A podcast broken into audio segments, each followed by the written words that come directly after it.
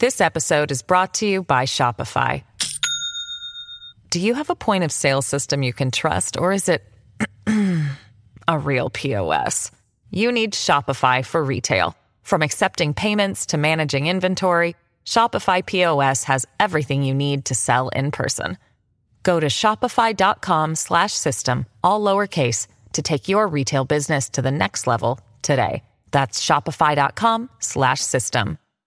Hello, everybody. This is Marshall Poe. I'm the editor of the New Books Network. NBN listeners like to read books and buy them. So we thought we'd tell you that right now, our friends at Princeton University Press are having a remarkable site wide sale. You can get 50% off books, including ebooks and audiobooks, with the code 50, F I F T Y, at checkout until May 31. You can save some real money on Princeton University Press books. I encourage you to go there and check it out.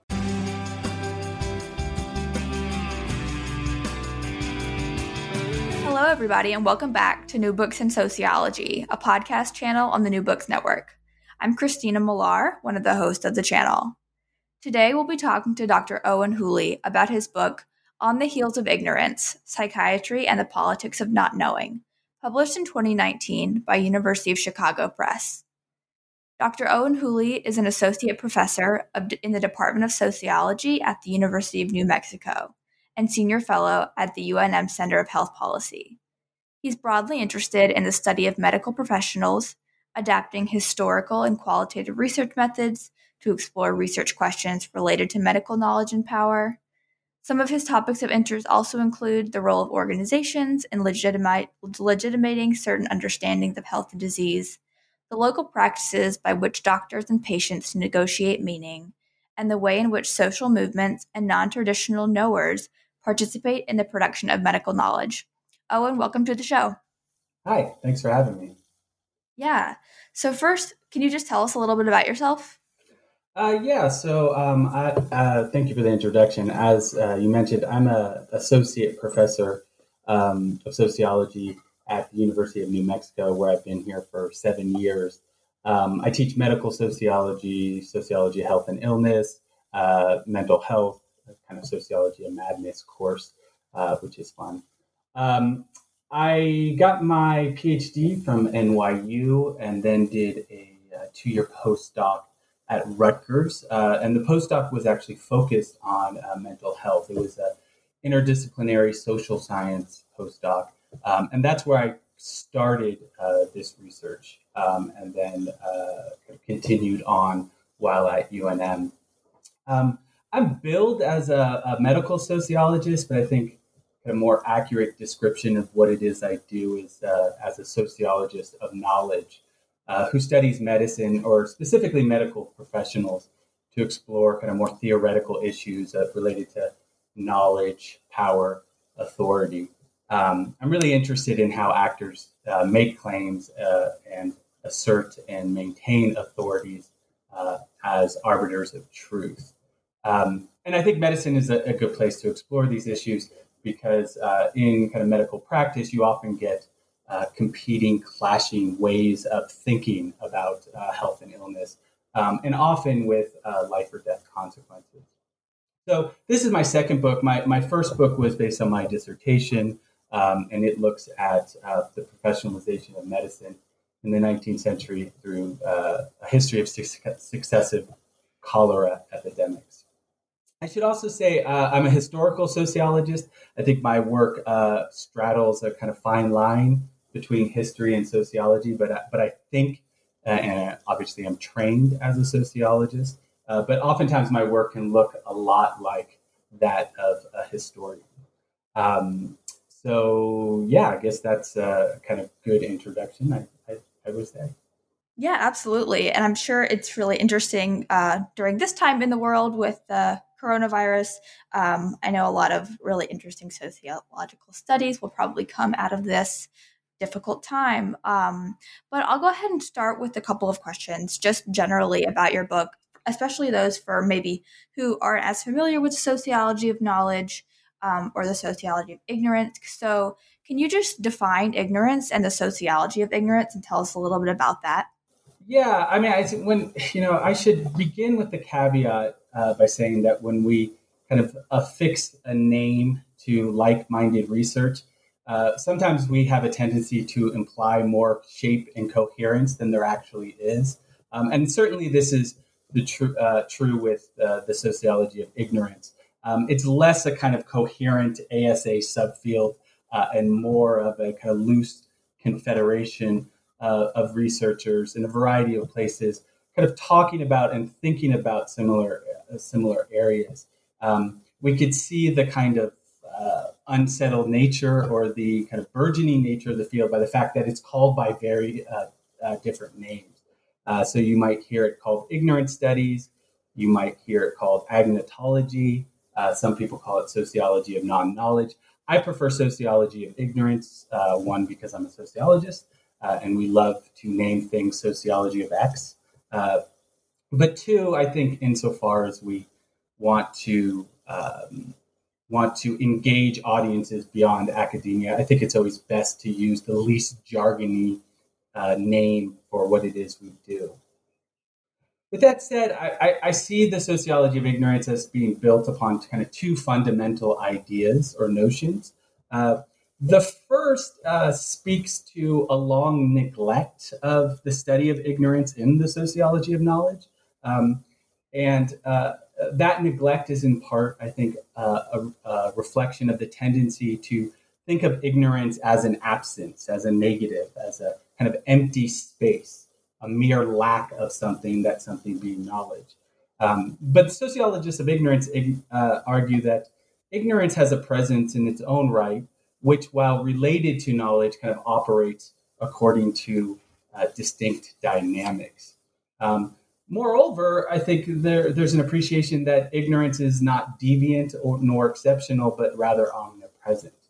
So, if we want to kind of understand development in knowledge, sociologists of ignorance like myself would argue we have to also understand that which we do not know and how that influences how we act in the world. Um, so the second kind of main idea of the sociology of ignorance is, you know, once you start looking for ignorance, you you come to see it everywhere, um, and uh, you also come to see that not all ignorance is the same. Namely, that there there are different kinds of ignorance. So what a lot of the work, the work in this field has revolved around kind of classifying um, different kinds of ignorance and exploring how those differences might lead to different kinds of practices and actions in the quote unquote re- real world. Uh, so, you know, people are looking at uh, the differences uh, between, say, ignorance that is unintentional versus ignorance that is willful or intentional. Uh, there's also differences in recognition. Uh, is, is our ignorance known or is it unknown? Are we aware of our ignorance or are we unaware? Of our ignorance. Um, there's also kind of talk about and re- interesting research on kind of strategic and cultivated re- uh, ignorance. So, uh, particularly the way in which powerful elites might use ignorance in order to uh, kind of um, shore up their authority and power, that sort of thing. So, fundamentally, I think the ultimate goal of the sociology of ignorance is to kind of remedy our collective ignorance of ignorance by adopting ignorance as an object of study in its own right. Now, that's a mouthful, but essentially, uh, I think the benefit or the analytical payoff of this approach is to kind of hone in on ignorance as a thing that exists that can be an object of analysis in its own right. Um, now, where my work comes in with psychiatry, I'm, I'm kind of interested in a, a more typical prosaic form of ignorance, uh, ignorance that is unintentional and unwanted. Um, and particularly, I'm interested in how psychiatrists uh, collectively manage this ignorance in order to maintain authority. Now, unfortunately, psychiatry is a good place to study ignorance because um, psychiatry, uh, you know, somewhat distinct from other medical specialties, um, has pretty uh, wide gaps in its knowledge base. Uh, the, we still lack a basic understandings of the mechanisms underlying mental distress and mental disorders. Uh, we have a number of hypotheses and ideas as to what causes this, but at the end of the day, uh, psychiatry uh, remains very much in in the dark uh, when talking about what causes mental illness, but really what mental illness even is. Is it a uh, kind of genetically predis- uh, genetic predisposition? Is it uh, function of kind of faulty neurotransmitters? Uh, is it something that comes from kind of interpersonal relationships or social factors? Uh, all of these uh, questions remain vague and unanswered. And so, so my question, or what I try to tackle in the book, is if we assume that professions are accorded authority on their basis of the claim to knowing things, of having expert knowledge that other people don't have, how has psychiatry endured despite its kind of fundamental ignorance as to what mental illness is? Yeah, it sounds like psychiatry is a really great place, a really good case to study ignorance, um, especially like in comparison to other medical specialties. Yeah, so, I should I should say just to, sorry to interrupt. I should say that um, you know uh, I talk a lot about psychiatry, but I think ignorance is. I mean, I I would assert that ignorance is a challenge for uh, certainly every medical specialty and certainly every profession. Um, now, I think in uh, psychiatry, the, the case of psychiatry might be kind of a, an outlier or a kind of extreme variation of this. But I think all uh, professions struggle with how to collectively manage their ignorance in order to assert authority. Sure, sure. Yeah, that makes sense. So tell us a little bit about your methods that you use to conduct the study before we jump into content. Yeah, so, um, you know, as I mentioned, I'm a historical sociologist. Uh, and so much of my research tends to be archival in nature. Uh, in this book, uh, I approach the archive in the kind of following way. So, um, the, the book kind of spans roughly 1840 to the present.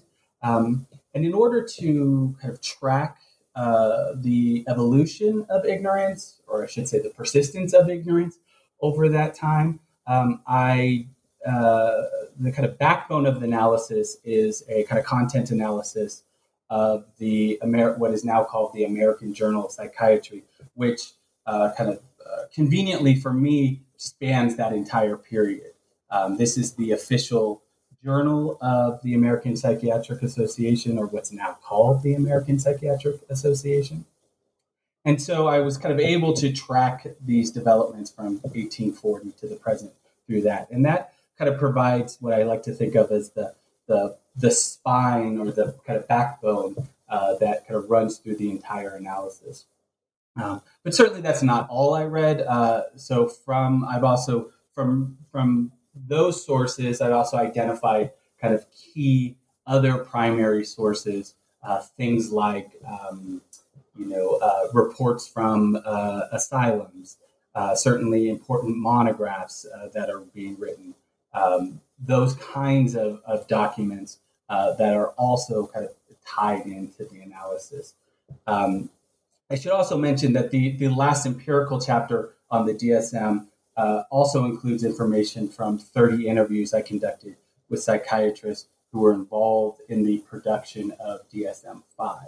Um, that's actually where I started this project. This that was um, uh, my main focus during my postdoc period, uh, and um, and so uh, kind of through talking to elites, kind of leaders of the profession who are involved in uh, the DSM five, uh, really helped flesh out uh, my chapter on the kind of contemporary period.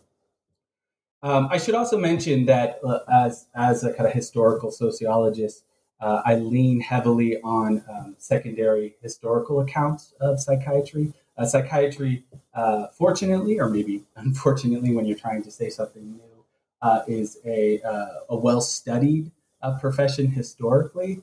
Um, and so I lean on this research for these, you know, the research of many historians uh, for insight, kind of context to kind of what I'm seeing or what I was seeing in my own research, and kind of triangulation of certain ideas.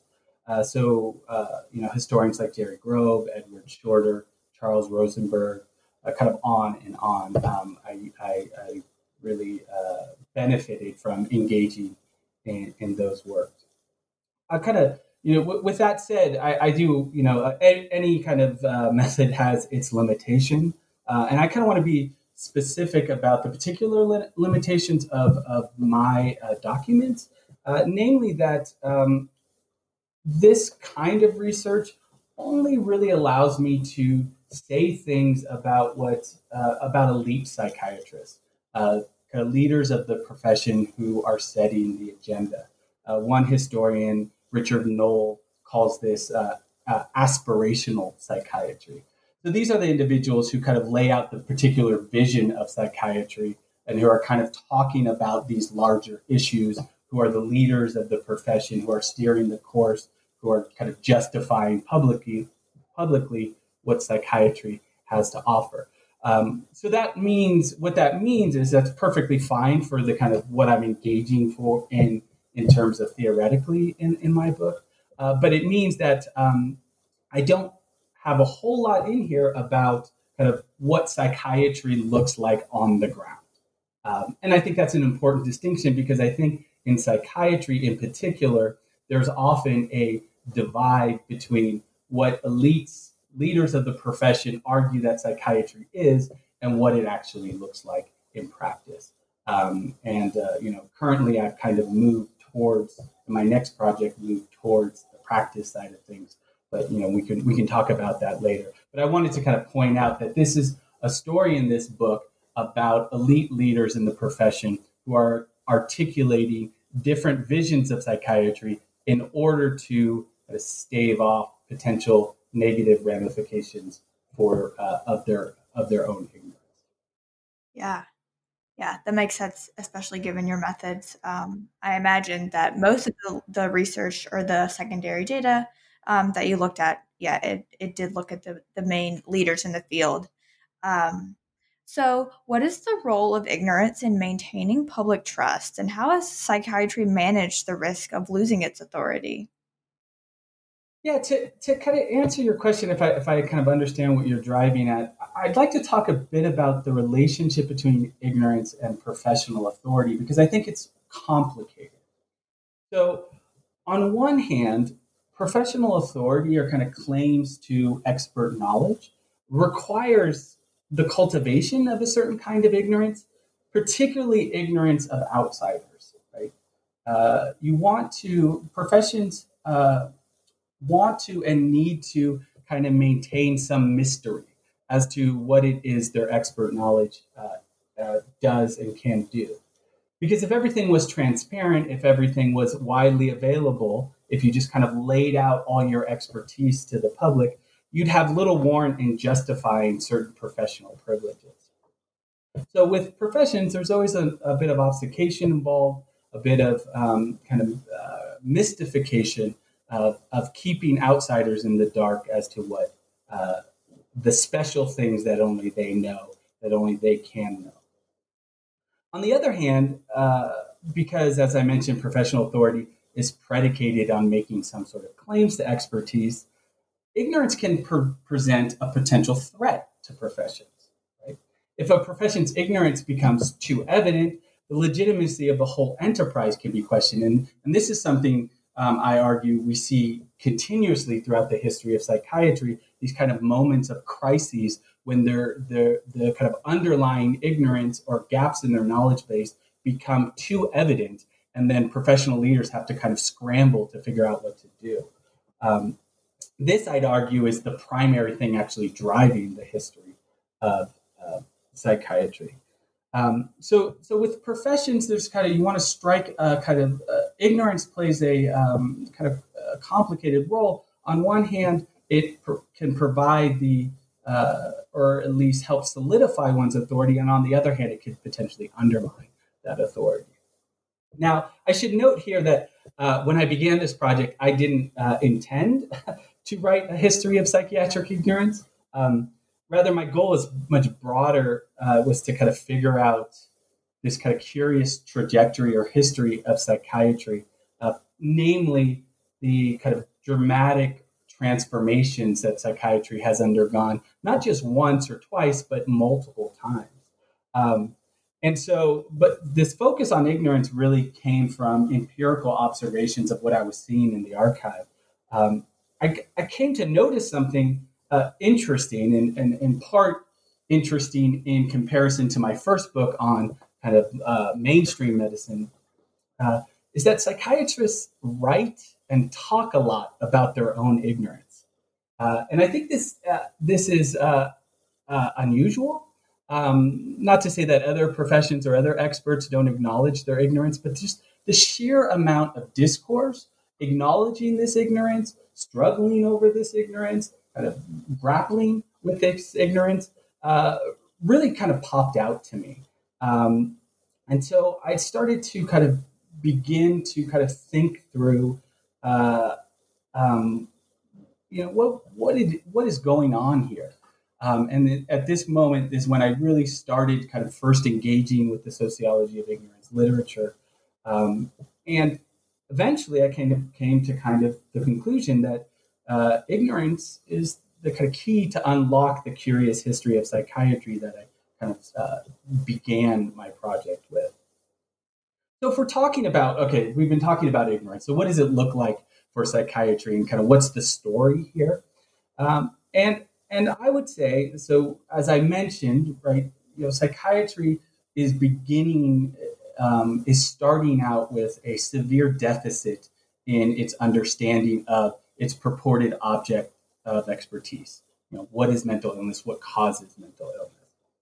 And so psychiatric reformers have kind of faced this constant, regular challenge, and that is convincing people that this ignorance about mental illness is unknown but knowable rather than unknown and unknowable. Now, this is kind of a, a mouthful, but it's an important distinction, right? So, in other words, psychiatrists need to convince people that their ignorance of mental illness is a temporary state that can be resolved rather than a permanent state that might reflect uh, the kind of essence of the thing they're trying to know. Right? The idea here would be that the mind is inherently mysterious and perhaps beyond uh, our grasp. Right? So ignorance. So reformers are trying to convince people that yes, while we have this kind of ignorance, it is eventually knowable rather than unknowable. Because if it's unknowable, right, why have psychiatry? So the task of reformers have had to adopt through kind of successive iterations of psychiatry is to frame mental illness as knowable in the future. Right? So it's kind of creating and fostering expectations and promises that, yes, while we are struggling with this today, if we institute different ways of thinking about mental illness, different uh, methodologies, different approaches to studying it, we will eventually resolve this. Now, the upshot of this, if you look over the course of the history of psychiatry, is a series of what I call uh, successive reinventions, right? Um, and so, how does a reinvention work? A, a reinvention is a, a, kind of process by which psychiat- psych- psychiatric reformers have transformed the fundamental purpose, character of the profession so much that, so that it appears to be something new altogether. Um, these are not just kind of mere tweaks, mere reforms. These are wholesale reinventions as what as to what psychiatry is, right? What the identity of a psychiatry is, what it is that psychiatrists do, how they think about mental illness, what theories they're using to think about it, and even fundamentally what mental illness is, right? Um, and so what you see is kind of what will happen in psychiatry is that you know you'll have a kind of you'll institute a reform with promising to resolve ignorance. There will be a period of kind of initial hype that okay now we've finally figured it out. Um, and then gradually confidence will erode until there's a kind of cri- what I call a crisis of ignorance. These moments when psychiatry, psychiatry's lack of knowledge becomes evident, and then you'll get new reformers saying, "Okay, wait a second, we need to kind of entirely reinvent the wheel again." And so over time, what you see is this kind of cycle of crisis, reinvention, crisis, reinvention, crisis, reinvention, to the extent that over kind of 150 years, a bit longer or so, psychiatry has burned through five different reinventions. So about you know every 30 to 40 years, we're seeing this. Yeah, I know. When I read the book, I was like, this seems just like a cyclical process uh, of constant reinvention. Um, and so, broadly, though, um, you don't have to go into details about the specific reinventions, but broadly, um, how has psychiatry's identity changed over the last roughly 150, a little bit more years? Yeah, so I, it's gone through uh, what I would identify as five successive reinventions. Now, there's one that's a um, kind of brief and short lived that I'll talk about, um, and I and I won't go into these details, but I can kind of list them. Um, so the psychiatry emerges in, in the U.S. and I, and I should say this is an you know the story I'm telling in this book is an American story. I think there's certainly overlaps with other uh, countries, particularly England and France, but but but the dynamics are a bit different there. So in the U.S., uh, psychiatrists psychiatry is founded uh, as a profession of um, asylum super, superintendents. So psychiatry at this period is all about creating healthful milieus in asylums. Right? So that's the kind of emergence, and that's where psychiatry uh, is founded, and um, and uh, kind of uh, that's where its origins lie. Uh, and um, we can kind of, kind of talk about these in more detail as as, as you might want. Uh, but um, around so that that period lasts from roughly 1840 to about 1890. Eventually, there's this crisis around the asylums, namely that they weren't living up to the hype uh, and uh, of, of uh, their ability to cure mental illness. And psychiatry then makes a kind of pivot to uh, this kind of period that I deem as eclectic uh, called psychobiology. Um, and here, uh, there is this is probably the, the least coherent of the various reinventions. Um, the idea was that uh, you know uh, mental illness is uh, protean in nature; it's very complicated, and so we need to adopt a, a variety of ways of, of, thinking about and understanding it.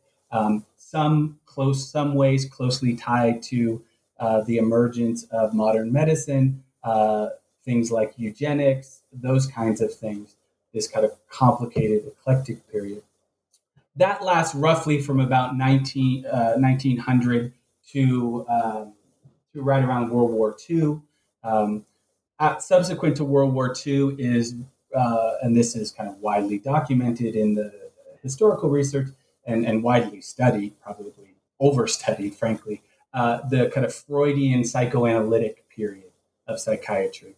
Uh, and here, uh, the idea is we're going to move away from notions of mental illness rooted in the brain to mental illness rooted in the mind, right? We're talking about looking at kind of subconscious, uh, repressed sources of psychological tension leading to neurosis, that kind of thing. That lasts uh, roughly between World War II and, say, 1970s. Um, fourth reinvention, which is the one that's probably uh, the, the most short lived, uh, um, and, and, and some might argue not, is not a kind of complete reinvention, but I would push back on that.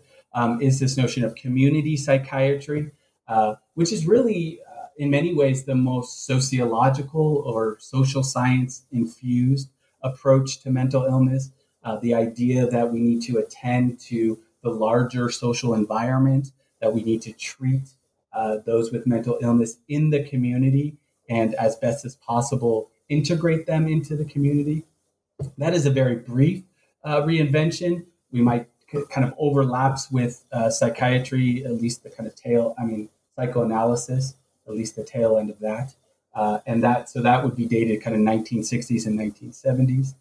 And then we get to uh, the present moment, uh, which I think we could talk about more. Um, but uh, what uh, other folks have called, particularly sociologist Allan Horwitz, uh, diagnostic psychiatry. And this is psychiatry, what we know today, uh, where there's an emphasis on diagnoses. The Diagnostic and Statistical Manual of Mental Disorders, the DSM, kind of defines the universe of how we think about and categorize mental illness. Uh, this is the psychiatry of, you know, psychopharmacology and antidepressants, with the kind of vague notion that what causes mental illness are faulty neurotransmitters or kind of chemical imbalances in the brain. Um, and that would kind of take us up to the present. Now, I will say, um, I do think the uh, authority of the diagnostic psychiatry, this last reinvention, I do think it's kind of facing the uh, I, I, the the sheen has come off of it in many ways. I do think it's facing a potential crisis. Uh, I am reticent to predict the history of psychiatry, uh, but I do think we're kind of in a moment, perhaps, of if we're looking at this cycle where we're starting to kind of uh, arc into that those kind of uh, crisis period again, or psychiatry is arcing into that crisis period again. Uh, but we could talk more about that if you yeah. So when you say that, are you talking about the the neo Kraepelinian invention reinvention as the most recent reinvention? Can you talk about that? Yeah. So neo Kraepelinian, which is a, I mean, if I'm going to uh, identify a school of thought, I'd probably choose an easier, a better name. Um, but uh, so neo Kraepelinians uh, uh, are the kind of the this this group of psychiatric reformers who particularly in the late 1970s, early 1980s, very successfully reoriented psychiatry away from the more Freudian psychoanalytic period where we're kind of where where the emphasis is talk therapy and kind of diving deep down into an individual's uh, um, neuroses and subconscious uh, to what we have today. Now, Kraepelin, uh, Emil, Emil Kraepelin, I'm pretty sure it's Emil, um, uh, was a contemporary of Freud, uh, so kind of writing at the kind of early 1900s. Um, and he was a German psychiatrist who uh, really was focused on um, creating classification schemes uh, for uh, mental illness um, with the idea that if you classify mental illness, uh, if you once you kind of develop diagnostic classifications, that will help uh, achieve a kind of more biomedical scientific understanding of mental illness. Uh, now, for much of the history in American psychiatry, uh, Kraepelin uh, was kind of a I wouldn't go so far as to say a marginal figure, but was certainly marginalized under the psychoanalytic paradigm. Uh, psychoanalysts don't really care all that much about diagnoses their emphasis is on the particular experience of the patient in front of them. So it doesn't really, never really mattered all that much to them what you call the particular neurosis. Um, now, in the 1970s, these neo Kraepelinians, so new Kraepelinians, um, sought to reform psychiatry uh, to make it more in line with uh, mainstream biomedical science and the way they sought to do this was by shoring up the classification system of, of psychiatry. Now, this is, it's kind of a, a, a, weird story, or maybe not weird, but it, they're, they're certainly they're, the way in which they achieved this significant kind of revolution in psychiatry uh, it was um, uh, unexpected. Um, so really what they did is they achieved this through revising the DSM. Now the DSM was long seen as a kind of marginal document in psychiatry. DSM 1 I think is published in know, 1950, 52 I think. Uh, DSM 2 1968. But these were kind of bureaucratic documents uh, that most people didn't really pay attention to. Um, well, what happens is in the kind of lead up to revising this document in DSM 3, the neo Kraepelinians, led by uh, Robert Spitzer, uh, took over the process of revising the DSM and used that to fundamentally redefine what mental illness was. And the way in which they did this is they kind of said, all right, we're going to jettison, get rid of all this kind of stale psychoanalytic babble um, they were pretty hostile to psychoanalysis, avowedly hostile. Um, and what we're going to do is we are going to create diagnostic categories that are reliable that could then form the foundation uh, for biomedical research. Right? If you want to conduct a randomized controlled trial on, say, some sort of medication, right? You need a specific diagnostic target. Right? You need to create coherent samples of people with a particular condition in order to demonstrate whether or not that medication might work.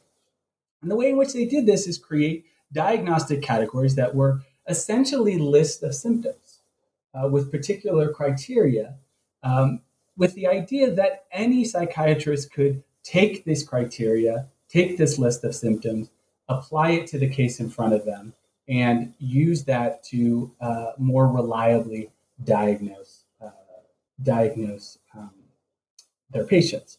Moreover, researchers could use these diagnostic categories to build the kind of requisite research base to finally make psychiatry a legitimate medical science, to finally kind of build that biomedical infrastructure, to finally resolve it, the ignorance of psychiatry and kind of identify the causes of mental illness. So, even though this was a kind of marginalized document for most of its history, DSM 3 is anything but. Um, and it becomes this kind of watershed moment in which psychiatry, uh, at least in terms of the kind of neo Kraepelinian reformers, becomes a legitimate biomedical science and begins to build that kind of infrastructure from, uh, for understanding mental illness through that kind of perspective. This episode is brought to you by Shopify. Do you have a point of sale system you can trust, or is it a real POS? You need Shopify for retail. From accepting payments to managing inventory, Shopify POS has everything you need to sell in person. Go to shopify.com/system all lowercase to take your retail business to the next level today. That's shopify.com/system. Yeah, yeah. So this sounds like it's one of the ways perhaps that psychiatry does manage like this concept or this problem of ignorance. Are there other major strategies that psychiatry is used to manage ignorance that you talk about? Yeah, so you know, I think so. I mean, the general uh, the general strategy is this kind of cycle of reinvention, right? And and in particular, kind of thinking about, I'm interested in thinking about the what reinvention does in terms of ignorance? So what reinvention does is it kind of reframes ignorance, and it reframes it along a temporal dimension. Right? So let's say I'm a reformer. Let's say hypothetically, in this case, I'm a neo-Kraepelinian reformer, right? and I'm faced with a, a, a crisis, really a professional crisis in psychiatry well, what I'm doing by articulating this new version is, in a sense, relegating ignorance to the past, putting the blame of ignorance on kind of my forebears, right? So, ignorance in this case is a problem of psychoanal- psychoanalytic psychiatrists had it wrong. They thought about mental illness wrong. They went about discovering or understanding it wrong. They're the reason why we're in this state. So so it relegates ignorance to the past. And then in, in looking forward to the future, it anticipates or projects the overcoming of that ignorance. So let's adopt these reforms, let's revise the DSM, let's think about mental illness in a new way because that will lead us down this kind of scientific road we, where we will, we will have valid understandings. So I call this I call this kind of under the generic title time work, uh, time work, right? Because uh, reformers are kind of framing both the past and the future um, in order to defer judgment uh, on um, on ignorance and kind of keep the profession moving. But then in the, the conclusion, I, I begin to kind of uh, sort through um, various kind of tactics and strategies by which uh, that I see in I see in this history of psychiatry uh, that might be um, applicable to other cases. And you know, I list uh, kind of uh, both kind of cultural and organizational tactics uh, involved. There's a list I think of about 15. I won't go over all of those, um, but to kind of point to some of the more I think common ones in this, if we're talking about collective management of ignorance, I think the most common one is denial. Uh, you know, just denying the existence of ignorance. Um, I think this one has uh, this particular tactic, although occasionally used in psychiatry, um, hasn't uh, been all that feasible given the kind of um, the uh, the uh, public nature or the kind of transparency of the uncertainty in psychiatric knowledge. Um, other kind of strategies is to appro- what I call appropriation. Uh, that's uh, where reformers kind of de- deflect attention away from their own ignorance by adopting and adapting ideas from outsiders who are accepted as legitimate knowers. Um, this happens most typically uh, in psychiatry in various appeals to mainstream medicine, which um, I think the professionalization story of kind of mainstream medicine is far more successful uh, than psychiatry. And so oftentimes psychiatry will try to appropriate those kinds of outside ideas. Um, we have uh, um, a tendency to deflect blame onto the object. Uh, so what, what this means is, you know, psychiatrists uh, will um, not ex- explain away their ignorance, but will um, uh, account for it by saying, look, we are tasked with understanding and treating something that is inherently difficult and complicated. Right. So it so in, in other words, the ignorance isn't our fault. It's more of a product of the difficult task in which we've been assigned. Um, and uh, now this one's, I think, a bit. Um, uh, this one it may require some balancing or counterbalancing, I should say, because if you are too successful in blaming the object, then eventually people will say, well, if it's unknowable, then we'll just kind of throw our hands up. Um, those kinds of things. Uh, naming the object, I think uh, this is, if we're talking about the neo Kraepelinian moment, um, I think there is power in um, affixing a label to something uh, and classifying something. Classification suggests understanding, success suggests comprehension. So with the DSM, right, if you go to the DSM and you pick it up, it looks like a very kind of dry, boring scientific document. What you don't see in that document is all the kind of background uncertainty negotiations that went into the construction of those categories right? You don't see that. What you see is something that looks like, oh, this is a scientific compendium of the universe of mental disorders, right? And so that, in, in a sense, obscures some of the uncertainty underlying those things. Um, I also should say, if we're talking about kind of more organizational strategies, uh, one of the things we saw, uh, I see in the history of psychiatry, is what I term shifting arenas. Um, the, and but by this I mean if your ignorance becomes too evident in a particular arena among, with a particular audience, what you can do is kind of shift arenas, go to another place with a new audience who might not be as attuned or familiar with your ignorance. So, psychiatry, for much of its history, uh, was uh, supported by and funded by state legislatures. Um, and kind of when they exhaust the uh, credulity of state legislatures, uh, psychiatric reformers then pivot more to the federal government as a source of funding and insight, uh, an audience that might not be as aware of all of its failings.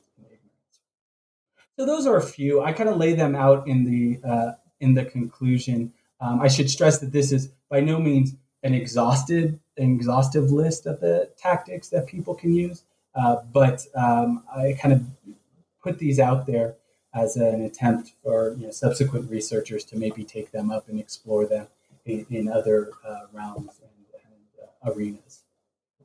Sure, sure. Yeah, I do want to jump back to one of my favorite chapters of the book. It's called It Takes a Community to Raise a Profession. So, can you talk a little bit about community psychiatry and how that developed?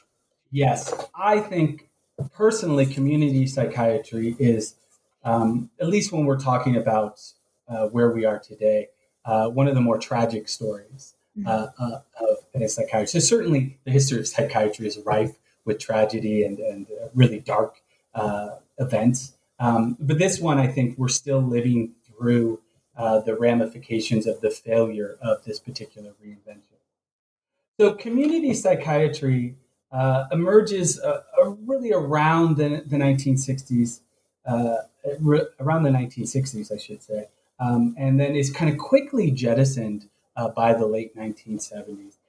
And community uh, psychiatry really arose in reaction to and response to um, the uh, crisis in the mental state mental hospital system uh, that uh, emerged or didn't emerge, but really came to light in uh, the mid 20th century.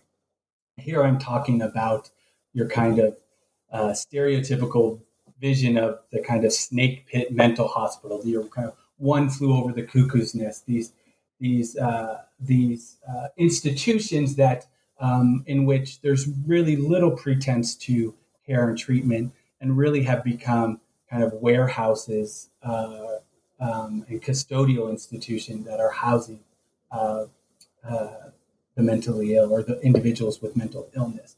Um, so you know, there's a there's a kind of interesting story about how this comes to light, uh, how these uh, the kind of situations in these institutions come to light.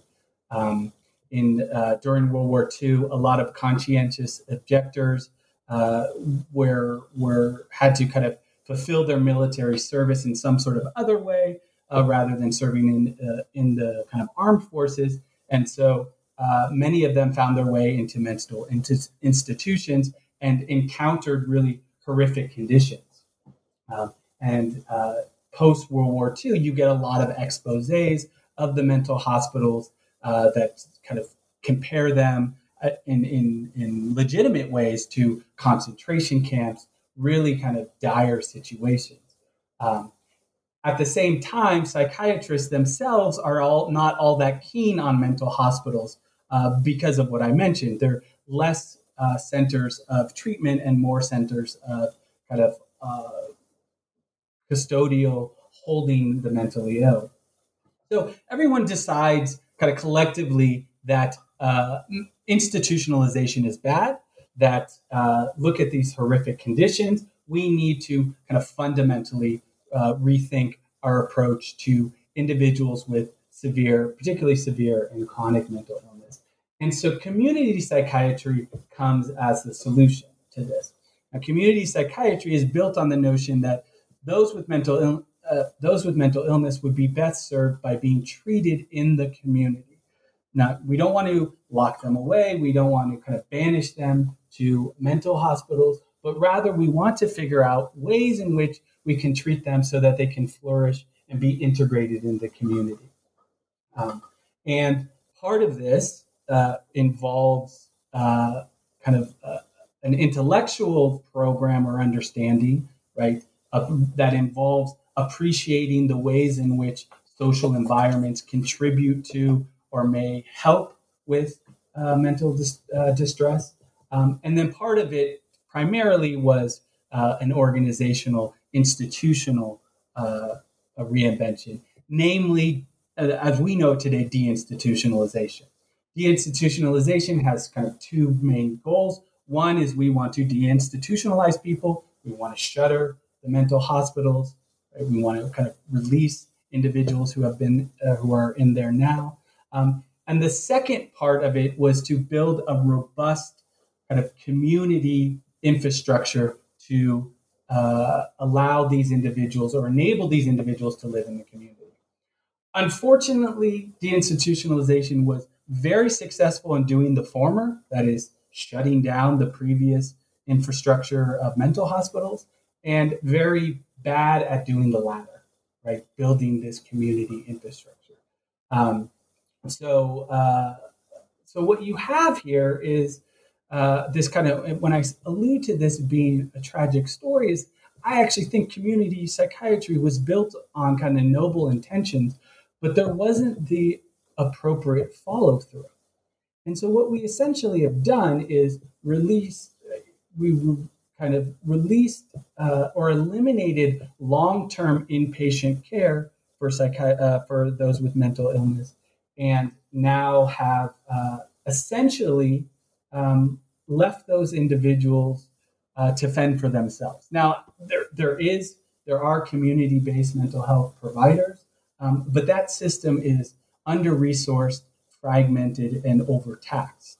Um, and so the kind of the upshot of what, what's happened as a result of deinstitutionalization is um, that uh, particularly those with severe and chronic mental illness is kind of rampant homelessness mm-hmm. and increasing involvement in the criminal justice system, which in many ways has become uh, you know, de facto uh, the first line response to chronic and severe mental illness. Um, yeah. So when it, so I, and that's where we are, I think today, particularly when you're talking about chronic and severe mental illness, and I think that's the heart of the tragedy. Um, not to suggest that the mental hospitals were good or positive. Um, not all of them were snake pits, but certainly there were horrific abuses that, that needed to be uh, addressed. But in my opinion, we kind of threw the baby out with the bathwater um, and uh, and have created uh, essentially um, a situation in which uh, you know those with chronic and severe mental illness, um, unless they have particular kinds of resources, uh, are um, kind of uh, slotted into a pretty marginalized existence in our current society.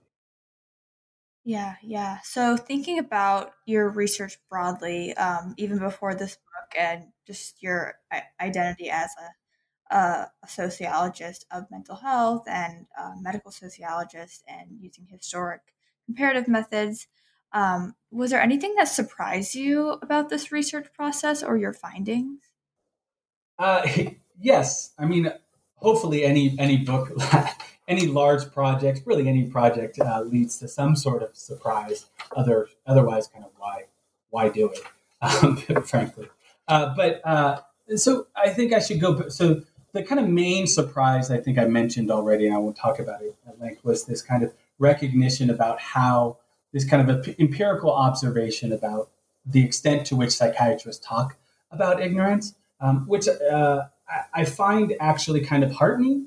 Um, you know, I think uh, one would suspect that the tendency would be just to deny and suppress ignorance, but I think um, I think uh, psychiatry, in a sense, despite my kind of constant criticism of psychiatry as a profession, I think we should at least applaud them for recognizing their ignorance.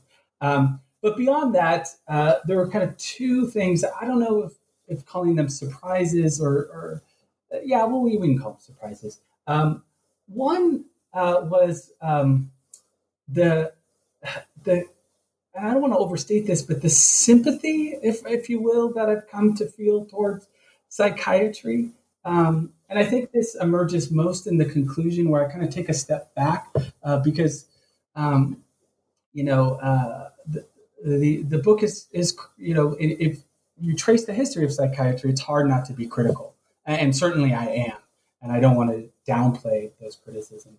Um, but what I also came to appreciate is uh, the difficulty of the task that has been assigned psychiatry um, and the ways in which uh, larger, more collectively, you know, we we all share in this ignorance towards mental illness, um, but many of us would rather not deal with it. Uh, and so we've kind of foisted that responsibility on psychiatry. Now, psychiatry has willingly taken it, but I do think I developed a more of appreciation of, you know, what a tough nut to crack mental illness is to crack. Um, and so I, I, I, find myself having a more sympathy to psychiatry as a profession uh, than I probably went in with. Uh, I think I went in with, you know, having read Foucault and you know these uh, labeling theory and social control theorists. I think that, that they're they're saying legitimate things, but I think there's a, there's more nuance to this scenario. The other surprise, uh, and I don't think this was a surprise, but I don't think I anticipated uh, the intensity of it. Um, was has to do more with the kind of writing and reception of the book, and that you know the history of so- psychiatry is such a contentious, polemical field um, that it's really hard to position yourself in such a way as to convey nuance. Um, and um, you know, I have you know in the you know the book has only been out for a few months, but um, I um, in the kind of feedback I've received, uh, it always is kind of jarring how um, often how either people will accuse me of um, being this kind of radical, uh, you know, critic of psychiatry, uh, almost anti-psychiatry, or they'll say I'm too sympathetic uh, to psychiatry. And so, uh, in a sense, the, those kind of that kind of conflicting feedback uh, kind of validates that I've, you know, in part, kind of figured out a way to kind of steer through these two poles. Um, but it's just really hard to write about uh, psychiatry in a way that leave that isn't either overly celebratory or isn't I um, on the other hand overly critical and damning um, and you know so the, the kind of intensity of the polemics and the ways in which my work gets read through that lens is something I, I think I always anticipated but nevertheless can be jarring when I experience it. Yeah, yeah, for sure. That makes sense. Um, it's hard to like walk that line between critical and sympathy, but it sounds like you you did it right. Um, but we've taken up a lot of your time, and I want to ask the final question for you, which is, what are you working on now or next? Oh yeah, well, it, it actually uh, is uh, kind of evolution of this project, but maybe not a, a direct evolution. So, um, as I mentioned before, kind of early on in our talk, um, uh, that there's this that particularly in psychiatry, I imagine this is true in other professions, other medical specialties as well, but particularly in psychiatry, there's this divide between these elite aspirational psychiatry I've been I did I researched in this book and the kind of on the ground psychiatry. So this book uh, I ra- I wrapped up my end of this book um, at the same time I got tenure, um, and so uh, tenure is uh, is a kind of for for those of us kind of fortunate to make it through that process uh, is is an interesting experience, and I you know I think it involves more reflection and uh, about who one is as a scholar than I anticipated. Um, and uh, I kind of took this moment, having wrapped up this project and having got tenure, um, and the, the luxuries afforded by that, to say, oh, I want to try something a little bit different with this third project. I've done a lot of archival. Both my books have been these kind of archival, longish histories of professions. I want to do something different. And so what I what I'm doing now, although it's been on hold, of course, given the coronavirus and, and all of that stuff, um, is what I've been doing for the past uh, nine months is um, studying uh, community mental health workers um, and really trying to figure out how individuals work and navigate this kind of fractured system of community care and the challenges therein. Um, so, and then because, and so as part of this, because uh, as I mentioned, that um, you know, law enforcement has become first line responders. So what I'm doing is I'm observing and interviewing um, individuals who work in kind of community mental health organizations uh, that serve chronic and individuals with chronic and severe mental illness, while simultaneously uh, observing and interviewing um, law enforcement, uh, who are often the first line responders to behavioral health crises. Um, now, this is quite a departure for me. I kind of jokingly refer to it as my second dissertation because oftentimes I feel like I don't know what the hell I'm doing. Um, but this involves, uh, so I'm, this involves, um, you know, the interviews I've conducted before, but the ethnographic observation is a, a, a entirely new thing uh, for me, uh, which I find uh, both um, reinvigorating and, and fascinating, but also incredibly challenging and uh, nerve wracking, to be frank. Um, but yeah, so that's what I'm doing. I, I kind of wanted to get away from talking about, you know, elites in the profession and say, okay, well, what does this actually look like on the ground? Um, and uh, yeah, we'll see. I'm still very much in the throes of it, but we'll see how it it, uh, it turns out. Yeah, well, that sounds like an exciting project and a great project. So I'm excited to see what comes out of it. But where can listeners find you online to learn more about your work and your book? Uh, yeah, the best place would be to uh, find me on my uh, my personal website, which you can either link uh, to through uh, the UNM Sociology Department, my profile there. But my personal website is um, o- Owen Whooley, all one word, so O W E N W H O O L E Y dot com. Um, and that has kind of links to my books, uh, links to articles. Um, I've even kind of posted some syllabi if folks are kind of interested in kind of, you know, how I can, uh, you know, take this material and apply it to, say, undergraduate audience.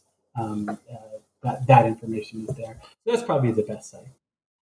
Awesome. Yeah. Well, great. Again, this has been an interview with Dr. Owen Whooley, author of On the Heels of Ignorance Psychiatry and the Politics of Not Knowing. Owen, I want to thank you again for being on the show today, and I really enjoyed chatting with you. Thank you. I had a great time. Appreciate it.